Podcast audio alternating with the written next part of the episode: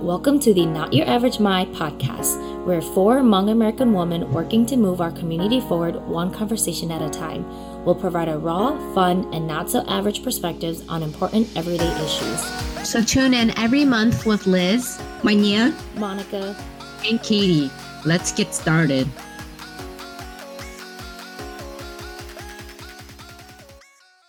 Hi everyone, welcome back to Not Your Average Mai. This is Manya, and I have a very special guest with me today. His name is Tong Thao, my partner and really the IT guy behind our podcast. Hello, everyone. he, we're super excited to have him. He's always wanted to be a part of our one in, in one of our episodes, so we're excited to have him. Uh, in honor of Domestic Violence Awareness Month, the other co hosts and I are doing a mini series where we are engaging our partners in the conversations about domestic violence and how we can end, end gender based violence. Um, most oftentimes in the Hmong community, women are leading the conversations about the need to address domestic violence. And, you know, we know how important it is to also get the perspectives of the men in our community. So uh, we know that they're part of the solutions, and we're excited to have, uh, well, I'm excited to have Tong here. So do you want to share a little bit about yourself with, with our audience? Uh, well, I'm really happy to be here. I'm really excited, and I've had the chance to kind of listen to your podcast and yeah, kind of just excited to be here. Okay. Um, so to start this off, I mean, you know, we know that October is Domestic Violence um, Awareness Month. Like, why do you think? First of all, why do you think it's important to to recognize and honor this month, um, especially for our Hmong community? Yeah, I mean, I think it's really important for us uh, to remember and reflect, but also uh, to continue to think about domestic violence and how it's affected our communities. Um, you know, especially the way we grew up and how traumatic it was. Uh, it's always good to have that time to really think about. I mean, this shouldn't be, you know, just a set month to talk about the issue. I mean, this is an issue that is like every day. Hey, good job for taking my talking point. I did. so, when you meant traumatic experiences growing up, can you say a little bit more about that? What do you mean? We've seen our families and our uncles and our, you know, members in our community, people who raised us we see domestic violence, and as kids, we, um, or as younger kids and adults, we really didn't know. Let's use I statements. I'm just kidding. Okay, well, I mean, as a as a adolescent or as a younger kid, you just didn't really know how to go about it.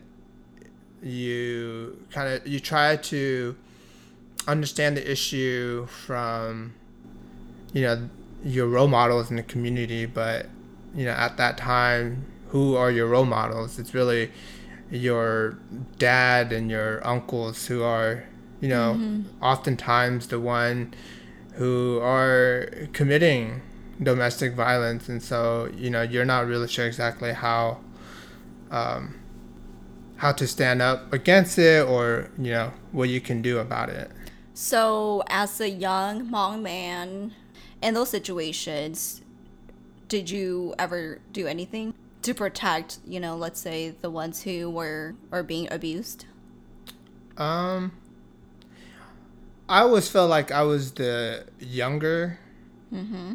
person in the group. I always kind of left it to my brothers and people who I felt like could have done something. Mm-hmm. Um, so in that sense, I didn't feel like I was able to do anything. Mm. But I think looking back now, I, I'm just reminded of the quote that you know you're the you're the I, I don't remember the quote exactly, but it's like it's like you're the cavalry that you've been waiting for. You know, uh-huh. like you're the the heroes that you've been waiting for, mm-hmm.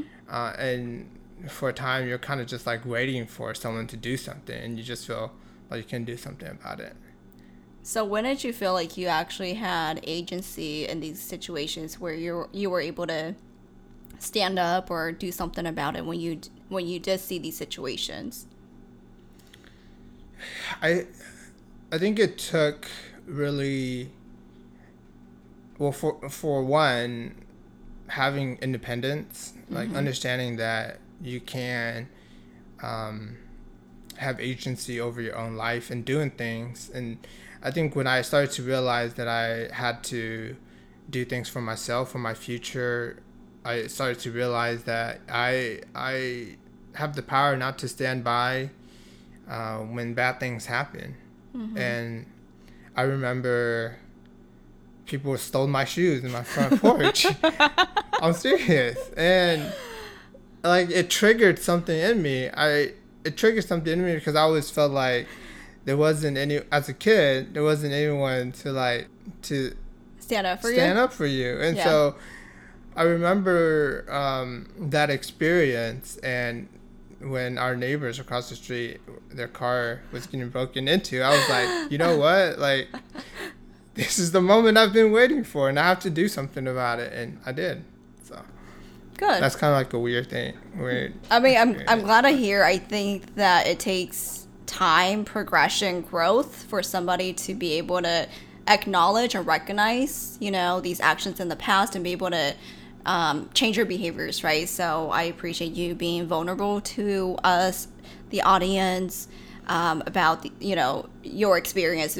Because to be honest, talking about domestic violence can be very sensitive. It's super uncomfortable like we know it happens among families we do but oftentimes we don't want to talk about it because it's like oh it's you know it's a couple issue like it's not my problem. I'm not in that relationship right? So. But I I would ask you the same thing about when you felt like you had agency to you know protect people when you witness domestic violence or mm-hmm. when you see it in the community when you felt like you were able to do something about it. Mm-hmm.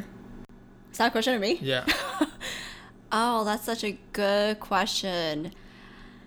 You know i mean honestly this topic is very very close to home like i this is why when I said, "Hey, you took my talking point about domestic violence awareness month being being every single day," like that's how it is for me and my siblings, right? Because we've experienced this or witnessed it growing up so much, um, and like that's the fir- first. That's like one of the first memories growing up. But when did you feel like, oh, this is not normal? Like this is not how it's supposed to be? Because for a lot of people, you, we carry this on into our relationships with um, our partners, or if we're in high school, we carry this onto our high school relationships, and we kind of channel some of these things into I don't those. know. I don't think I can answer that question because I don't think there's like that one moment growing up where you were like, oh, it, it's not okay. Like you just know that somebody being hurt is not okay, right? I don't think that there was like a moment where like you matured and you just knew that this wasn't right. Like you know in your heart that somebody being physically abused is not okay. But I think it takes time for your voice to develop to be able to stand up against that, right? I think in high school, when my older sisters went off to college, I feel like I had to be the oldest one in the house and I had to protect my mom when those situations happened. Yeah, I don't know that answers your question. Oh, it's a hard question. so am I interviewing you or are you interviewing me? Um, It's a conversation.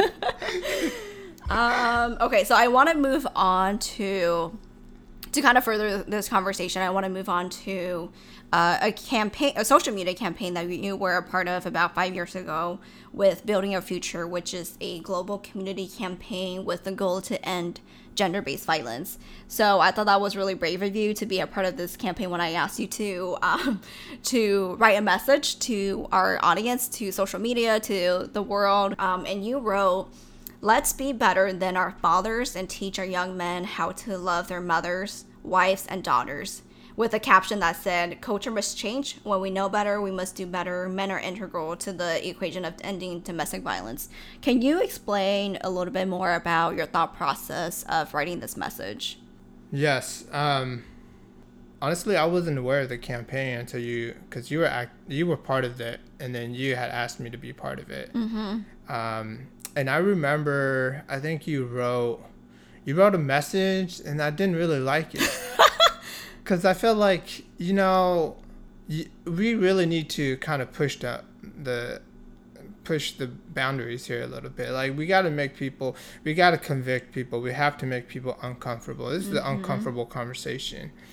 But I think for so many people, it just feels like another conversation, mm-hmm. you know. Uh, and I think that poster that I did was really a challenge because Hmong men have to be part of the conversation. They have to be part of the solution, and that I- I'm glad that it convicted people to share and to write and to comment. I appreciate all of the nice comments and all of the not not so nice comments. So, uh, I mean, first of all, that that post garnered so many reshares and so many likes, comments on Facebook. We had a lot of people who supported you, and we had a lot of young men or Hmong men in general who were like, "Who is this guy?" And he must have had daddy issues. Daddy issues. That was like a trending topic, like a trending hashtag in our internal. I mean, how did how did you feel about that type of response from the the young Hmong men in our community? Like, why do you think that they were so resistant to this message? Yeah, I mean, I don't, I don't know really. I, it was funny because I was laughing at some of those comments. They're like, "Dude, this guy has daddy issues. Like, you need to go respect your dad or something." And you know, my relationship with my dad is actually pretty good. Yeah. Um, but you know, I always tell my dad this all the time is that, you know, he's a he's a person who's flawed, and I hope to be better than him as a dad, and I think that he respects that. And when I say that I want to be a better person than he ever was, I think that he he appreciates that, you know, and, and he supports that. But I feel like also the message just wasn't about the Hmong community. Mm-hmm. I think domestic violence is an issue that transcends all community. Exactly. And that message not only resonated with our community, but also people of different ethnicity were sharing that too. And I think that that's an important narrative too, because so often we have young men who enter relationships and um, are perpetrator of domestic violence, and they kind of continue this cycle. Um, I don't. I'm not sure exactly why some you know, young Hmong men took offense to it, but I'm I'm glad that it kind of made them uncomfortable and uh, got them talking about the topic. Do you feel like they were so offended by this because they didn't feel like it was reflective of their families or our community? Or do you think that they don't think that domestic violence is even an issue in the first place? I think it was really about respect. Some people felt like the message was disrespectful to their dad. to the you- elders, yeah. Yeah, to the elders. You had Hmong women in the thread talking about how wonderful their dad was, and I said nothing about how wonderful dads were. I think there are some really amazing dads out there, but you know, some people feel like they were disrespected a little bit, and I'm okay with that. Mm-hmm. You know, I think that oftentimes our community has been generalized to be um, a certain type of way where there's a single narrative, right? Like gangs, poverty, um, all of these negative things. So sometimes, like, you do take offense to what people are saying about your community, which I get. But we also have to acknowledge that domestic violence is a very real issue within our community and Hmong women are freaking dying at the hands of the men in our community, and that's you know that's a real issue. Um, so this photo was taken five years ago. Do you think that people in our community are ready to take action, or do you feel like we're still in that stage where we need to continue to spread public awareness of this issue within our community? I think the hardest part about our community is that a lot of times people kind of wave it off and say, you know, that's a very personal issue, mm-hmm. and I'm not going to get involved with that. That's between that family, and I'm not going to get into their business. Um, and so already we have these cultural norms where we are not trying to talk about the issue. So I think talking about the issue is already a big step for a lot of people, and building awareness is a lot of um, is a big step for people. And I think it's the right direction. But w- what's beyond building awareness? And I I feel like people are aware of domestic violence. Um, I think it's a matter of how much they feel empowered or how they can be a solution to that. Well, I guess the question that I'm trying trying to really get to is like how do we keep our men accountable to not being perpetrators, to not continue the cycle of domestic violence to end it where they are? Like how do we keep our men accountable? I think it takes going back to what you said earlier and being able to stand up to our fathers and our uncles and community members who are you know perpetrating domestic violence i think that takes tremendous courage. That takes um, there's a lot of risk involved in that. You risk your relationships with people. You risk your relationships with your cousins and um, all the father figures in your community uh, especially when you're trying to call them out for domestic violence. Mm-hmm. And not a lot of people will be willing to do that. Mm-hmm. And I think that will have to be part of what we have to do is, you know, how can we support other or each other when we're being brave? How can we support the men who are calling out Mm-hmm. you know other men in our community and um, create an environment where we can hold each other accountable um, personally i've you know i made i make small commitments like not to perpetuate certain conversation right Mm-hmm. to not talk about certain issues um, or not issues Wait, but what do you mean? So like to not join in and joke about Okay. Yep. joke about like international marriages, mm-hmm. things like that. Mm-hmm. For me, I don't want to be someone who is like jokingly talking about those mm-hmm. things because those things are real issues that affect families in our community.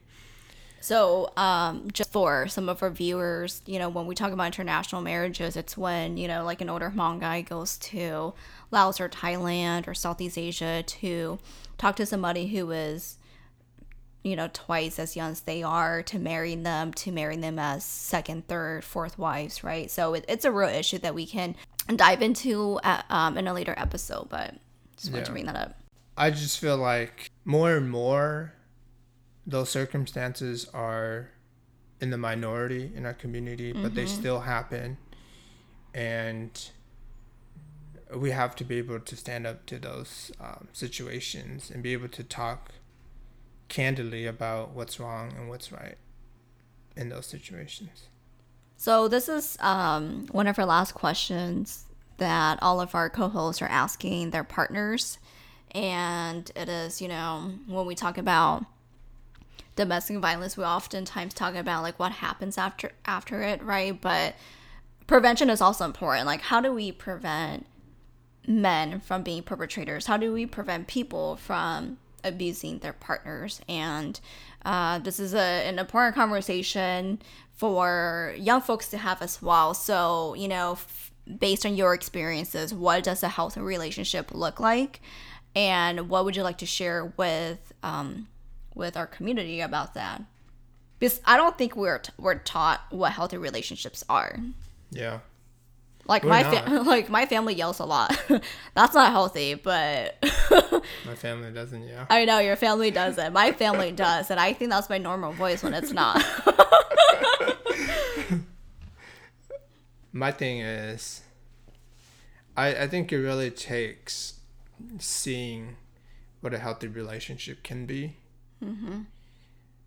i mean it's hard because how we see relationships is always kind of through the lenses of our parents and so sometimes we see what's right and wrong through those lenses um, and it kind of sucks because you know how young love is. Like, you're so blinded. What's young love? I don't know. young love? you know what young love is? I don't know what you're talking about. Young love. You know what that is? No, I don't. no, I'm trying to remind me. you know what that is? It's you know you don't really know what's wrong, what's right. Honestly, you're just So, so how did how did you learn then for yourself? Like, how did you learn what a healthy healthy relationship was, aside from this young love that you're talking about? I don't know. How did you learn? Maybe I should ask you. Okay, fine. I'll give an example. So, I'm gonna be vulnerable here. I'm gonna share a story about us. I forgot what we were talking about one time or arguing one time, but I remember I said something really, really, really mean to you. And you were like, I don't know what really type of relationship you were in in your past, but that's not how my family talks, and that's not how I want my relationship to be. And I think that was I was telling my sisters this. I was just like, I think that was like a reminder that, damn, like some habits that I carried from what I saw in my family or what I had in my past relationship was not healthy at all, right? But I think that you just pointing that out, like, hey, that's not something that my family says at all, or that's not how we talk to each other. I think it's important to have these conversations, but then for me, like, to be open to changing that behavior and and wanting um wanting to support you as a partner right and you know i sometimes i feel like for people who are perpetrators or abusers or whatever you want to call them like there's so much of that ego and that patriarchal value where you're like you can't say that to me i'm not going to change like whatever Yeah. you say um you know i'm quote unquote the man of the household or whatever like i'm gonna do whatever, whatever i want but Yeah. but you know again i think that for these relationships for healthy relationships like it takes hard conversation like it you know it's hard work and these conversations need to happen yeah. So that's my example Wow. that's not young love that's mature love But I think that that's what a healthy relationship is. You need a lot of maturity. mm-hmm. And if you don't have the maturity yet, then maybe maybe you got to take some time because you really got to think about what kind of partner you want to be, true what kind of person you want to be in your relationship. mm-hmm. And honestly, I don't think any of us had the chance to really think about those things growing Yeah. up. But you know, like you see your relationship, you're like, wow, that's not the kind of person I want to be to my partner. And Mm-hmm. you have to be open to that and obviously open to feedback and criticism feedback and okay not criticism constructive criticism constructive criticism. sometimes unsolicited feedback Sometimes. All right, so thank you everyone for joining us in our mini series. Um, stay tuned for more from our other co hosts and for one summary at the end of this month. We'll be reflecting on these conversations that we've had with our partners and engage you all in really what we can do to end gender based violence within the Hmong community. So, thank you so much. Bye. Thanks, everyone. Bye bye.